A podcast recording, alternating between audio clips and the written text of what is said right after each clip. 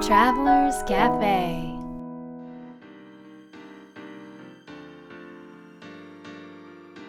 ライフトラベラーズカフェへようこそ松田美弘です若菜ですちょっと久しぶりになってしまいましたが大変申し訳ございませんでした毎週に配信してたんですけどはいこのところはい働きましたねちょっとなんかあっという間に今に至るというあのー今までと違うのはうん最近は日本に行ったということですね日本にいると忙しいということですねそうです4月はうん最初パリにいたんだねうんパリにいたねパリにいたんだけど後半の方はほとんど日本にいて、はいえー日本もあちこち全国、そうですねえーいろんな方にお会いをしたりはい講座を行ったりはいこの数週間の感想をどうぞそうですねえー行きましたという感じです息抜きました息抜きましたうん でもその中の一つがうんこの「ライフトラベラーズカフェ」のうんうん公開収録、そうですだっねたからそうでした公開収録やりましたね大阪でなのであの今日もねその様子をはい、流したいと思うんでうすんが、うんうんでも直接お会いできるのはやっぱりいいかもねそうだねなんかたくさんの方にね来ていただいて100ありがたい、人近うん、ことにでやっぱり皆さんの反応がね一緒にあーすぐにこう感じられたりとか、同じところでうんうんってうなずいてる感覚がうん楽しかったよねまたやりたいですねそうですね、はいあのあ今日もねお便りお便りじゃない質問が来てるんですよはいはいそれも行きましょうかね行、きましょうえー長野県にお住まいのはいなんで笑うのなんでそのそこだけ生き生きちょっといかにもラジオしてます風に言うの長野県にお住まいの中っちゃんからいただきましたはいえっ、と素敵な方々との出会いをさまざまな場所さまざまな国で作られていますがそれをサポートしているものやサポートしていることは何ですかもしくは大切にされていることは何ですかほうですねまあいろんな出会いがあるよねなんか僕たちねそうですね本当にいろんな国でいろんな国いろんな場所で本当みんな素敵な方々との出会いを楽しませていただいてますね。その時にうんうん何を大切にしているかと、そうねそれをサポートしているものは何ですか、うん、なるほどみひろくん はいかがでしょうか今先に振ろうと思ったんだそれを察知して 私が先に振らせていただきました。えーっと期待しないことうんうんうんですなるほどもうちょっと言うともうちょっと言うとうんこの国に行ったら、うんこんな人とうん出会うぞあとは思わずにーうんノープランで行くと、なるほどね、うんまあ、それでさ大体結局は出会うんだけど、うんでも多分出会出会おうとしないと要はその人がいないところに行っても誰とも出会えないようにそうなんだあよ、ね、の、出会おうと何かがないと多分出会ってないんだよねだからその時にうんどんなことをしてるんだろうということじゃない、ま何してるかあ、考えてないからねなうん難しいけれどもでも出会いがあんまりない国もあるよねうんあるよでも出会いがある国もあるよねあるあるでもその違いは何かだと思うんだけどなるほど出会いがない国ってどこだろううん場所とか出会いがない場所とかあったうんあったあ本当、うんなるほどなんだろうねなんだろうなでも期待はしないけどうん種まきはするかもよあー種まきねうん種まきはするようね、んうんうんなんか新しいと特にさ新しい場所に行く時に、うんあのー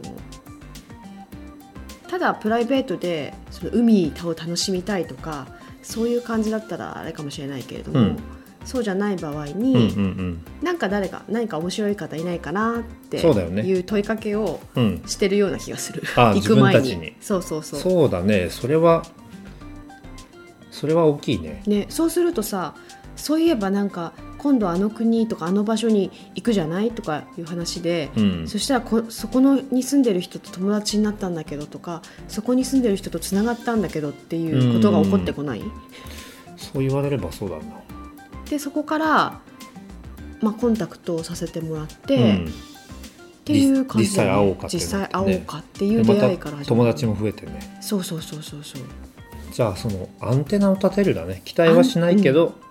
アンテナを立てうるん、期待をせずにアンテナを立てるかな、まあ、あとはね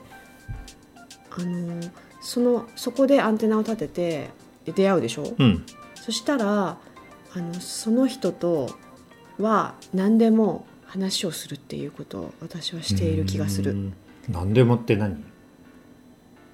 まあ、なんか今あの考えてることとかやってることとかだけじゃなくって、うんうんあの家族構成だったりうんあのー昔からや本当にの体験だったりとか、うんもう何でもなるほどもうね話しちゃう人生のことを話しちゃうだとなんか距離が縮まるのかねそうそうすると、まあ、相手ももちろんそういうことをしてくださるから、うんそれだけでなんかねあのぐっと距離が縮まるし絆がなんか深まるしうんでプラス大体こうご縁がある方には家族がいらっしゃるでしょ、うんうんうんそうすると家族の人とも仲良くなるっていうことをしている家族の人と仲よる仲良くなるはするねでしょうんうんうんそうその子供ちゃんだったりとかねそあうのだね旦那パさーんだったトりねナーさんだったりとか、とあのなぜかすごく うん仲良しになって、うんうんうんな家族ぐるみみたいな、うなんか家族みたいに思っちゃうからね、そうだね、うんそれがまあ僕たちが大切にしていることとかうんこう、意識していることですねはいはいぜひなんか参考にしていただければと思います、えー今日はですねはいその大阪の梅田の蔦屋書店うんで行われた公開収録の様子を、えーお送りしたいと思うんですがゲストはですねミュンヘンからはい来ていただいたピアニストのともこさんです、はいともこさんとの出会いも本当になんかこう偶然の出会いではい、うーん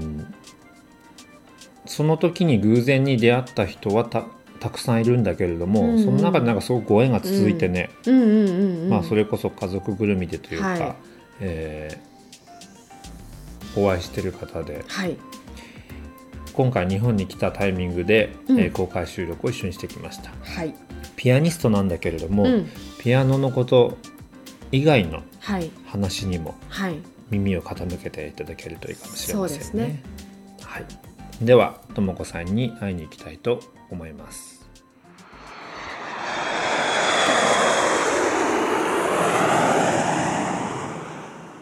ピアノ弾くのって難しくないですか？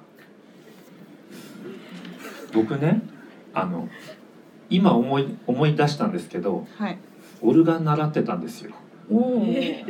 ルガンの方が難しいと思います。まあでも。うん何歳なのかまた3歳かね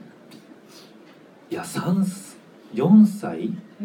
の頃に習ってたような記憶があるんですけど難しくてもう途中途中もないな始まってすぐやめちゃったぐらいな感覚があるんですけどなのでもうなんかたくさんの鍵盤を見るとああもうなんか逃げたいと思うんですけどえ最初から弾けちゃったんですか、私は最初から弾けなかったですね。まあ、普通そうでいすよねう人もいるのかもしれないですけれど、うんあの私は母もピアニストで、あ、へーそうなの。ええなのでまあその環境としてはまあうちに最初からピアノがあって、うん音楽はよく聴くっていう環境ではあったけれども、うん、でもまああの練習しなかったら弾けなくてそういう時期もたくさんあえ、りまでしたもじゃあ、えっ、と、生まれた時からピアノがあったんだそうですうおん環境って大事なんだよねまあね僕んちは生まれた時からお寿司があっただのかでら僕お寿ず司っと大寿好司き大好きだかだら、もんねううんん、でもその音楽の才能だとか、うんうんそういうのは語学の才能みたいなもんで多分人間みんな持ってると思うんですよね。うんううんんうん、えみんでな持ってるんですかと思いまえす。僕も持ってますうん、と思いますお。かしいなあのピアノを弾く才能とは違うけれども、うん音楽の才能っていうのはあると思うんですよ。うんなるほど、うん感動する才能とか。うんうんあ弾かなくても大丈夫なんですねそれはうん感動する才能ちょっとあいれやば音楽を感じるねうんあとはこうまあ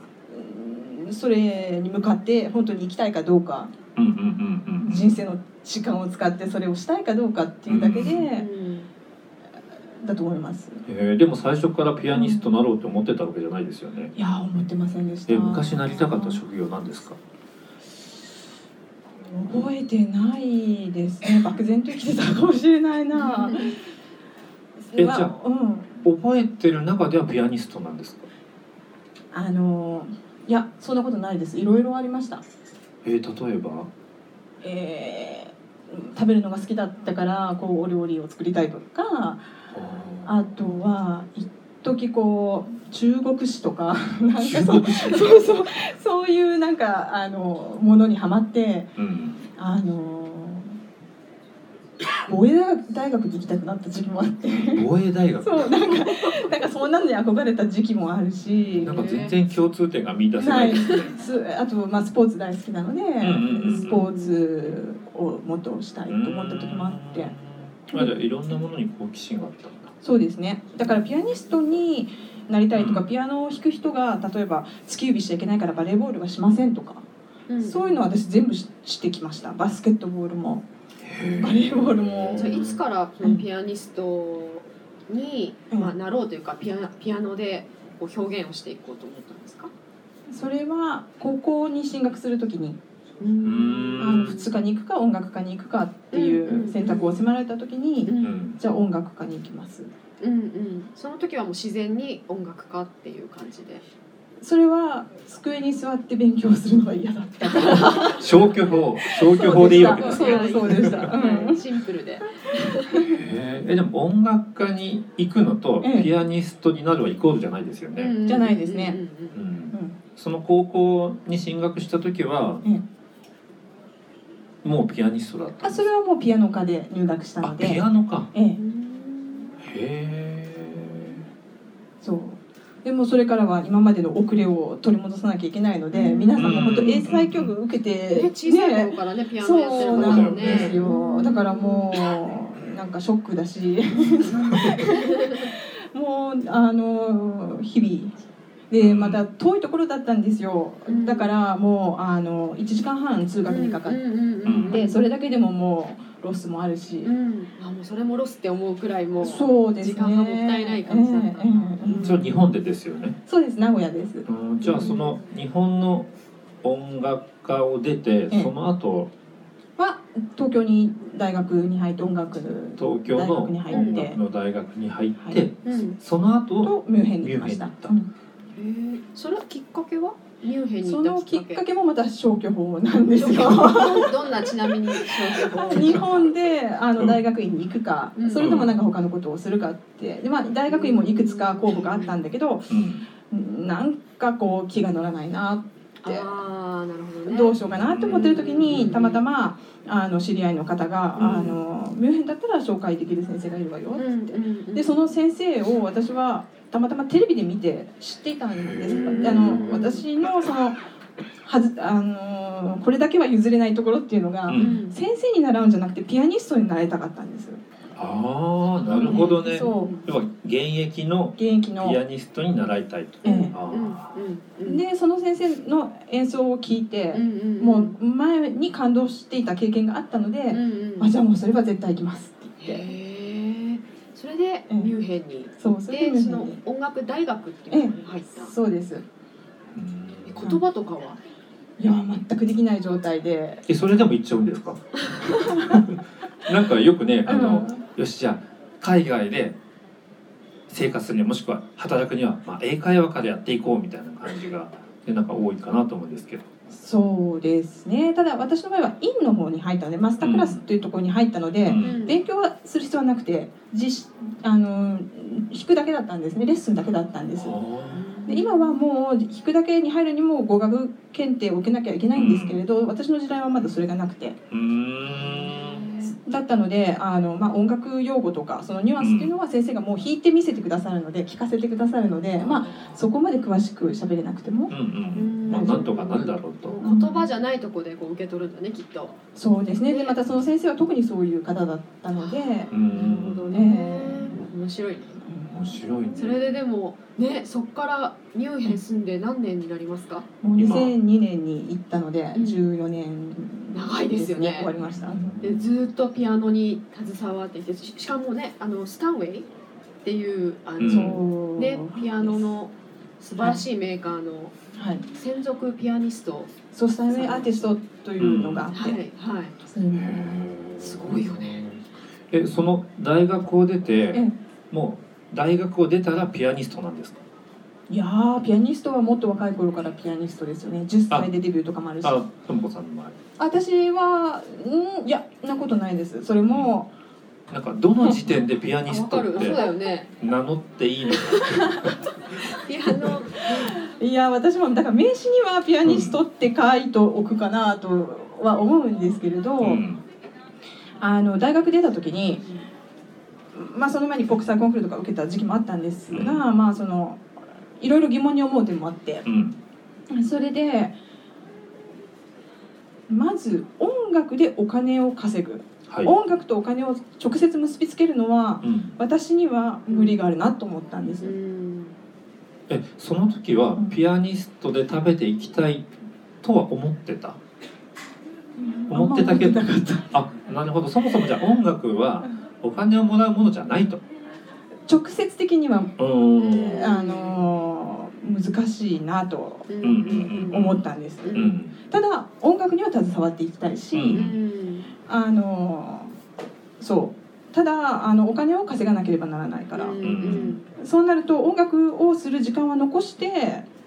お金を稼ぐ他の方法を探そうとうんうんうん思っていろいろ試行錯誤した時期はありましたそれはじゃあ働くことをしてたけど働くこと自体は別にピアノとかは関係ないええ仕事で仕とかはいなるほどその時期はまあ卒業してすぐだったので、まあ、いろんなことを試してううんうんんあの人と人をつなぐようなおお仕事もしたし、うんうんうんあとは、まあ、もうまあ芸術全般は興味があったので、うんうん。いいと思ったアーティストを、まあ、画廊に紹介するだとか、うん。へそうそういうこともしたし、まあ、もちろんレッスンもしてましたけれどうんうも、んうんううん。んそうですねえうんその後どんな進展があったんですかその後、うんあのまあずっとお金はどういうふうに稼ぐものなんだろうってずっと考えてたんですようんね。うんいまだに答えを見つけられないですけれうんうんうどんででお金はお金の専門家に聞くのが一番かなと思って。あそりゃそうだんんんそれでおなんかいろいろねユダヤ人の教えとかありますよね、はいはいはい本が、まあ、ああいうのも読んで、うんそれであのお金にはお金に働いてもらってお金が仲間を連れて呼んでくるのがいいらしいみたいな 本によるとねそうそうそんなうんいい話があるのかなそんなでに話がそうなると投資かなへへえーとか、ううんんうんまあ、でも投資なんて何にもわからないですから、うんやっぱり投資家の方にお話を聞こう、うんうんうっうんんて思った時に、まあ、身近に投資家の人が現うれんたんですよ。あーそなれるはほ後どにね旦那様になるそうですねそうそうだったんですけれど、うんうんで、まあ、もう世界の見方が全然違ってう、んうんでそれはすごく新鮮だったし、うんうんあのそう一緒に過ごす時間が長くなっていって、うんうんうんそうですねでまあその時点で私はとにかくどうしてもピアノがどうのっていう気持ちはなかった、うんでうん卒業した時にまずそのお金と音楽が結びつかないっていう部分と、うんうんそれからあのこのままピアノを練習し続けても私はうまくならないだろうと思ったんですよね。あそうなんえですーかそれはどううんどうしてそんな風に感じたんでしょうもうとことん練習しまくってうまくならなかったからです。あーやりきった感じやがあったりきった感じがあった。ではいうん分かったこのやり方じゃもうダメなんだなっていうのを分かって、うんうんうんうんでそのそれと同時にあのもっと感動する音楽うまい音楽じゃなくて感動する演奏、うんうんでそれは別に本当にアマチュアの人が弾いても感動する時はするんですようね。んんでその秘密は何だろうって思ったので。うんでそれを探ってったらやっぱり人間性かなうんとかうんだから、うん、あの私の先生はこれからはピアノにピアニストではなくてうん一生懸命生きてる人かなおーって思ったんですよなるほどその時にその時に卒業した時に。へでそれはサラリーマンでも、うんお坊さんでも、ーうんお母さんでも、うん何でもいいんです。うんうんなるほどねそうですそういうふうに思っていたのうで,、んうんうん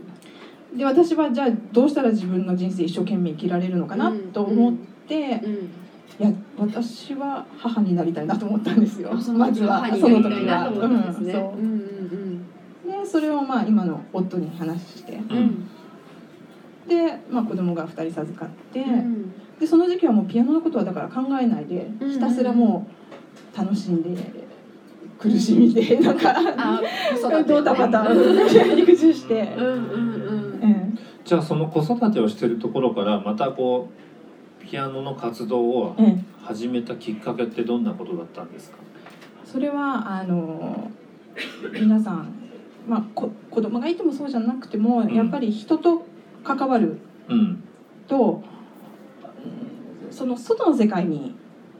注意がいってしまって、うん自分の内側に注意がいく時間ってなくなるうんあーなるほくどなってたんですよね私の場合は。うんうんうん自分の内側に注意をかけてですねうんである時うんあの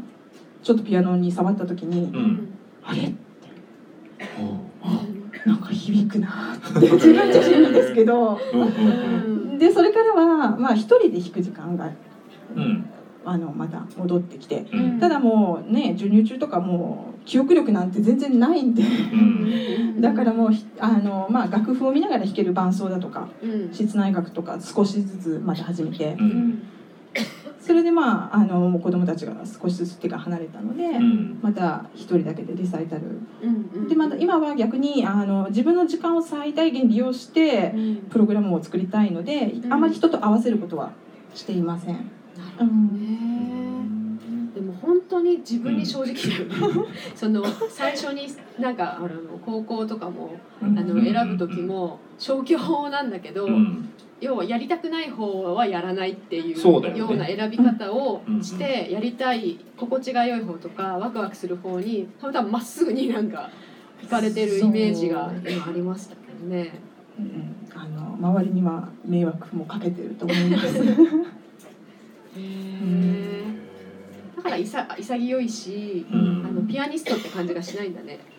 そうなんだよなんかねピアニストで僕もともこさんがひピアノを弾いてるところをねあの聞きにねう行っん、たんですけども普段会話してる時からもう全くピアニストっていう感じがしないんだよね。本当にあれは不思議なくらいうんなんかピアノを確かに弾かれてるんだけどそこで表現されてるものとかそこから伝わってくるものが、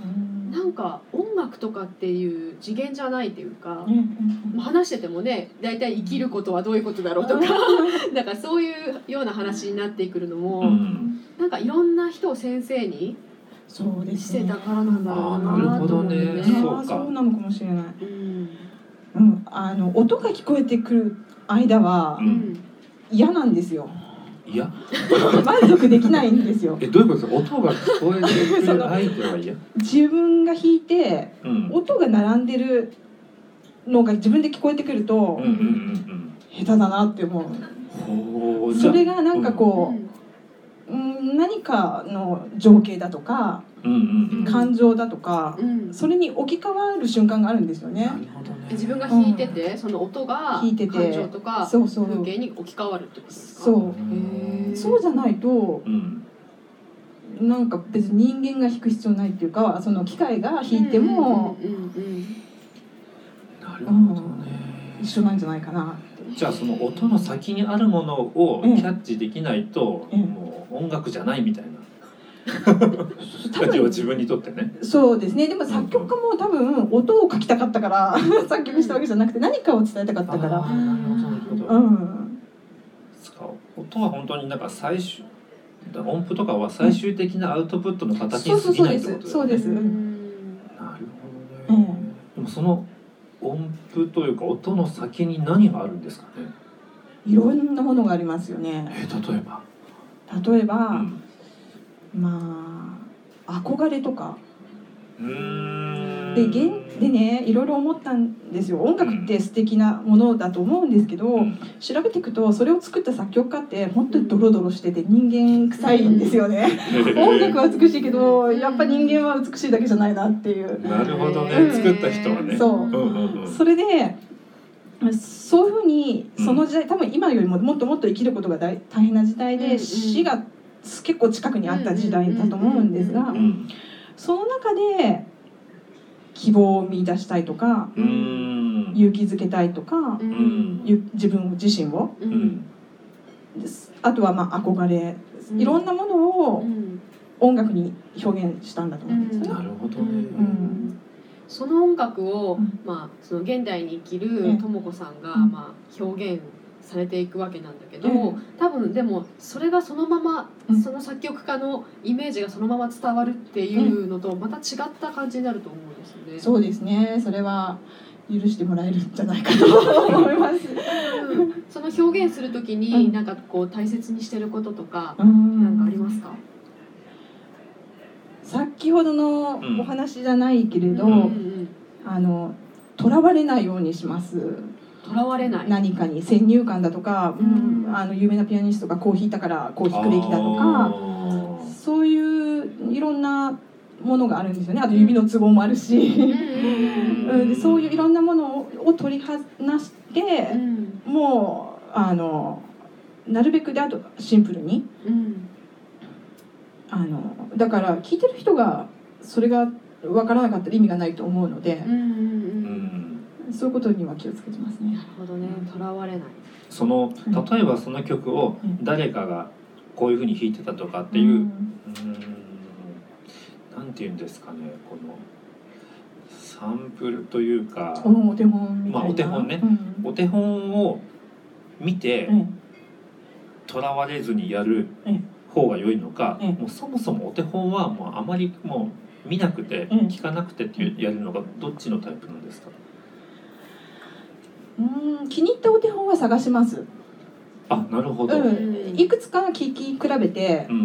あ、これいいなって思ったのは結構聞いたりもしますね。うーんんただ、あの、それは入り口のお話。最初にそういう作業を行ってう、うんんで、その後はもうずっと聞かないです。あもう聞かないの聞かない。うんで、最後の最後でもう一回聞いたりするんですよ。へえそうすると全然違うイメ印象を受けたりしてだから好きなことを聞いてる好きなように自分で聞いてるんだなってあーだから人が聞いてもそれぐらい違いがあるのが普通なんですよねきっと、うんうんうんううんんううんんうんうんなる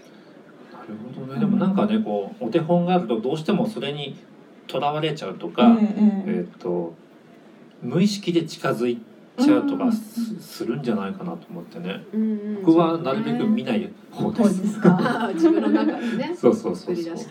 あうのん音楽って普通に聞くとまあメロディーと伴奏みたいになってるんだけど、うん一つ一つこう分解していくんですよねやっぱさあの分解分解、うん音楽を分解していくんですか。うん、私の場合はそうなんですよね、うんうんうんそれでその分解していくと、うん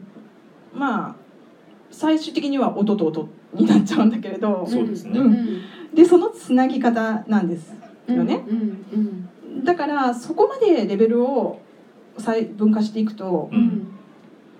あの真似がなかなかできないっていうかもう自分自身の感覚うんで多分いいなと思うお手本の演奏っていうのはうんなんかこうツボにはまってるとかそういうそれだけの話だと思うんですよ。うーん。なるほど。うんそそうの音と音をつなぐっていう表現があったと思うんですけうんうどそれはどういうことなんでしょう ちょっと音楽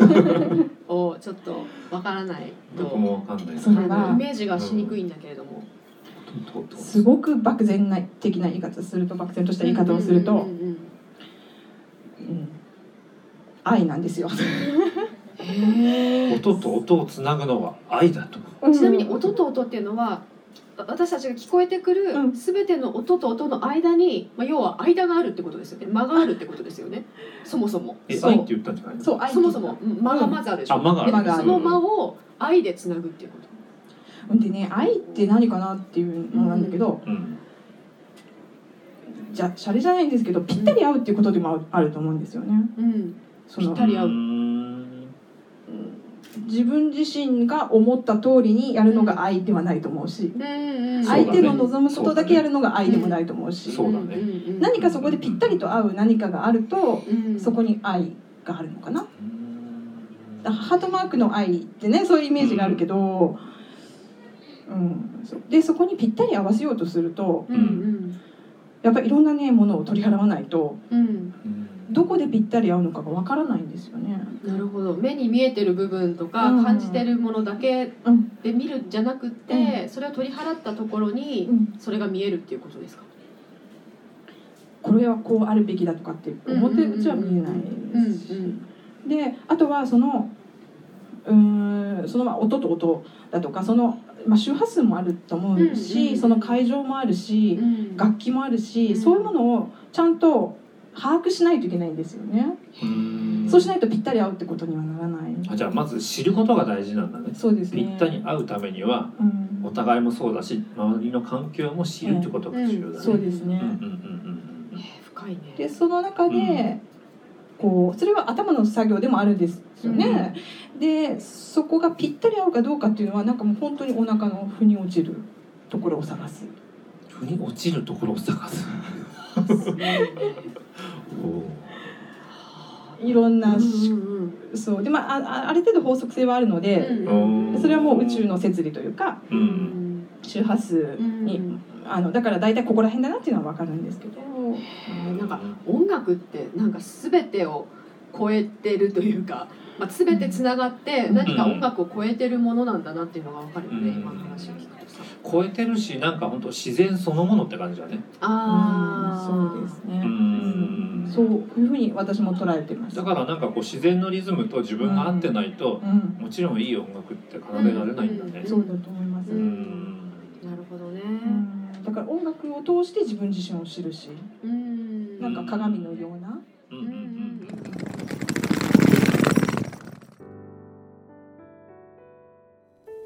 いい話だったねはい深い話でした本当に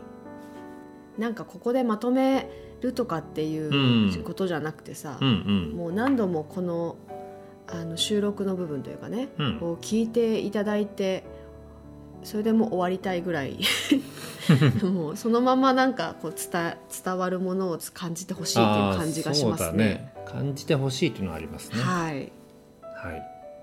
それを踏まえて え踏まえるね踏まえなくてもいいけど、はいまあ、そうなんだけど、まあ、あえて言うならば、ミヒはどんなところが印象に残ってますかそうですね、まあ、ピアノを弾いてる時にうん、音が聞こえてくると嫌だあというところがあっーて、うんうんうんえー音が重要なんじゃなくてその音の先にあるものがすごく重要だからこうそこがこうキャッチできたり見えてこないと嫌だなっていうことだったと思うんだけども、うんその、まあ、歴史上のね、うんせ作曲家も、うんうんまあ、多分音を作りたかったわけじゃないと、まあ、もっとその先にあるものを伝えたくて手段として音を作ってるっていうところが、うんうんとても心に残りましたね。うんなるほどねだからまあ僕も、まあ、質問というものを通してうんこういろんな人にあの、まあ、質問をするということをやってるんですけどうんも、うん質問したいわけじゃないんですよ。うんうん、っていうことを改めて自分にもこう周りにも、あのーまあ、その意識で関わっていきたいなと思いましたね。うんうんうんまあ、その先がすごく重要だっていううんでそその先が見えてないと、うんうんまあ、僕だったらいい質問も作れないしうんまあとも子さんだったらいい音音も作れないうんというところです。なるほど質問家らしい意見 でしたね久しぶりに久しぶりじゃないよあそうだ、はい失礼いたしましたははいい、では若菜さんはいかがでしたか若菜さんはですねまあたくさんありすぎてというか、まあ、聞くたびに多分違うところが響いてくると思うんですが今はえっとそうだねなんか音楽をね表現する時に大切にしていることは何ですかっていうふうに聞いた時うのん答えでとらわれないっていうことうんだったじゃないですか要はいろんな作曲家が、えー音楽を作った時にその作曲家が感じていたことだったりとか、うんその時代の背景とかちょっとドロドロの思いとか、まあ、いろんなものがある中で作られた音楽をあのそれらにとらわれずに自分を自分の感じるところを表現していくっていうようなところが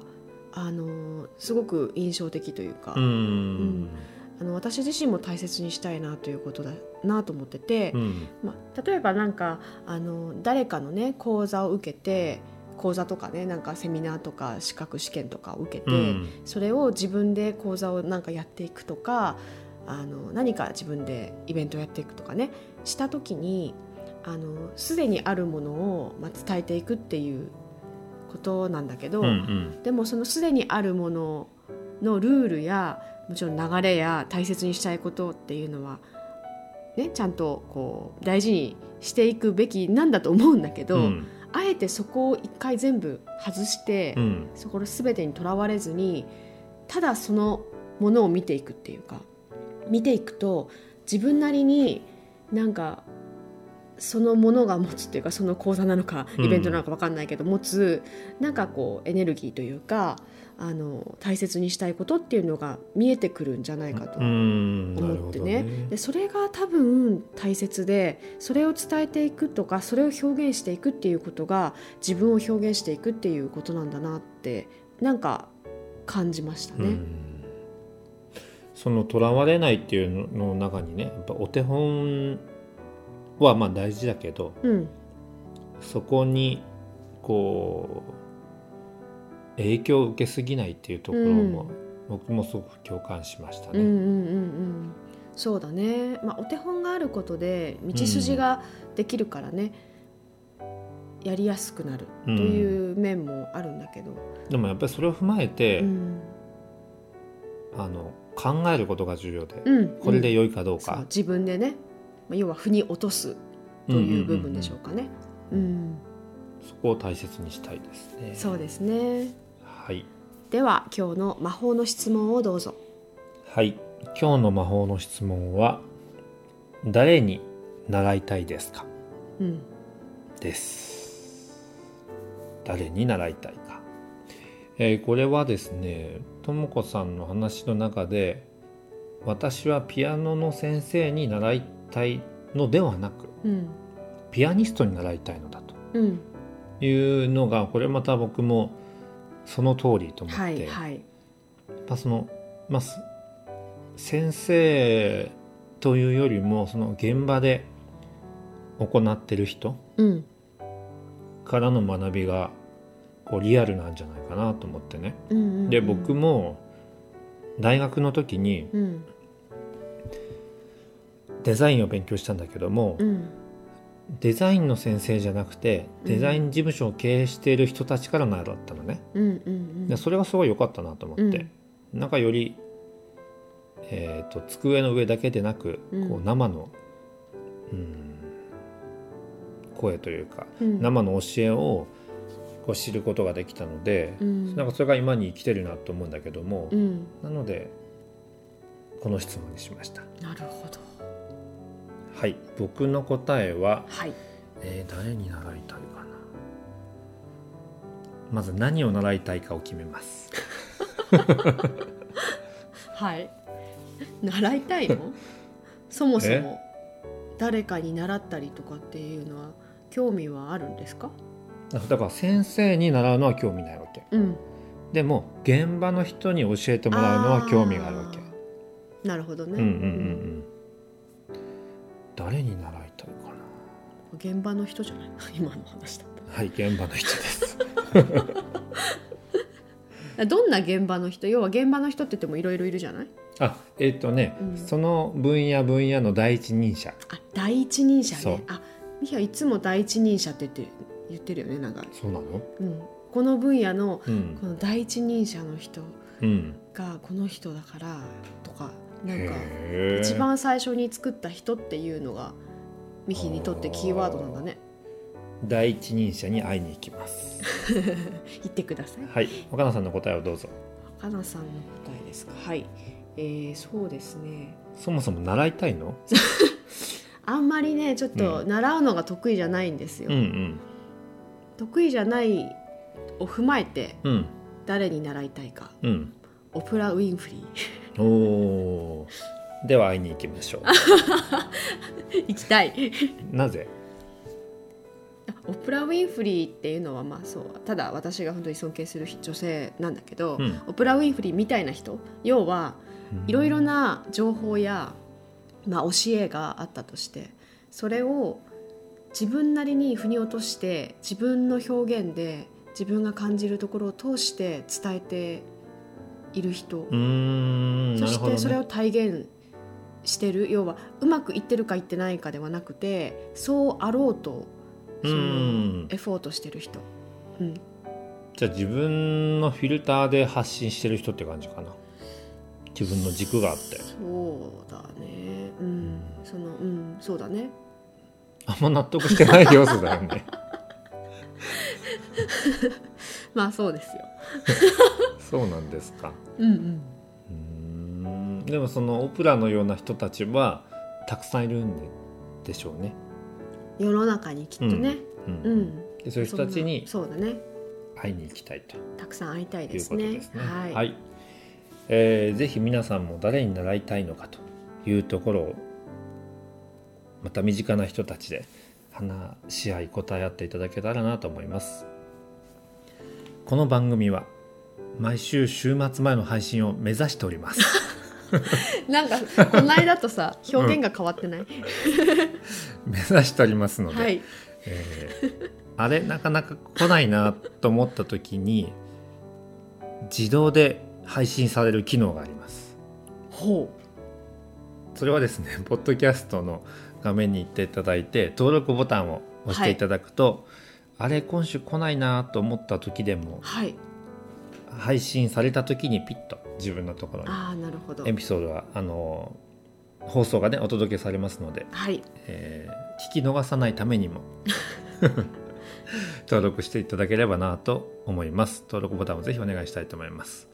えー次回はですねまたこの公開収録の後半はいをお届けしたいと思いますので、えーさらにどんな話が生まれてくるのかを楽しみにしていただければと思います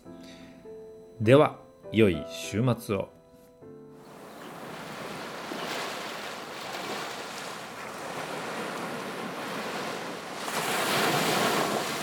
Life Travelers Cafe.